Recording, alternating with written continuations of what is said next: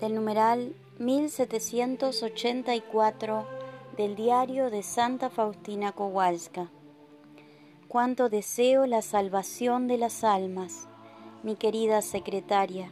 Escribe que deseo volcar mi vida divina en las almas humanas y santificarlas, con tal de que quieran recibir mi gracia.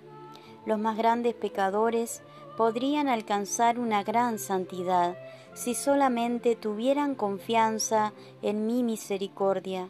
Mis entrañas están colmadas de misericordia, que es derramada sobre todo lo que he creado. Mi delicia consiste en el obrar en las almas de los hombres, llenarlas con mi misericordia y justificarlas. Mi reino en la tierra es mi vida en las almas de los hombres.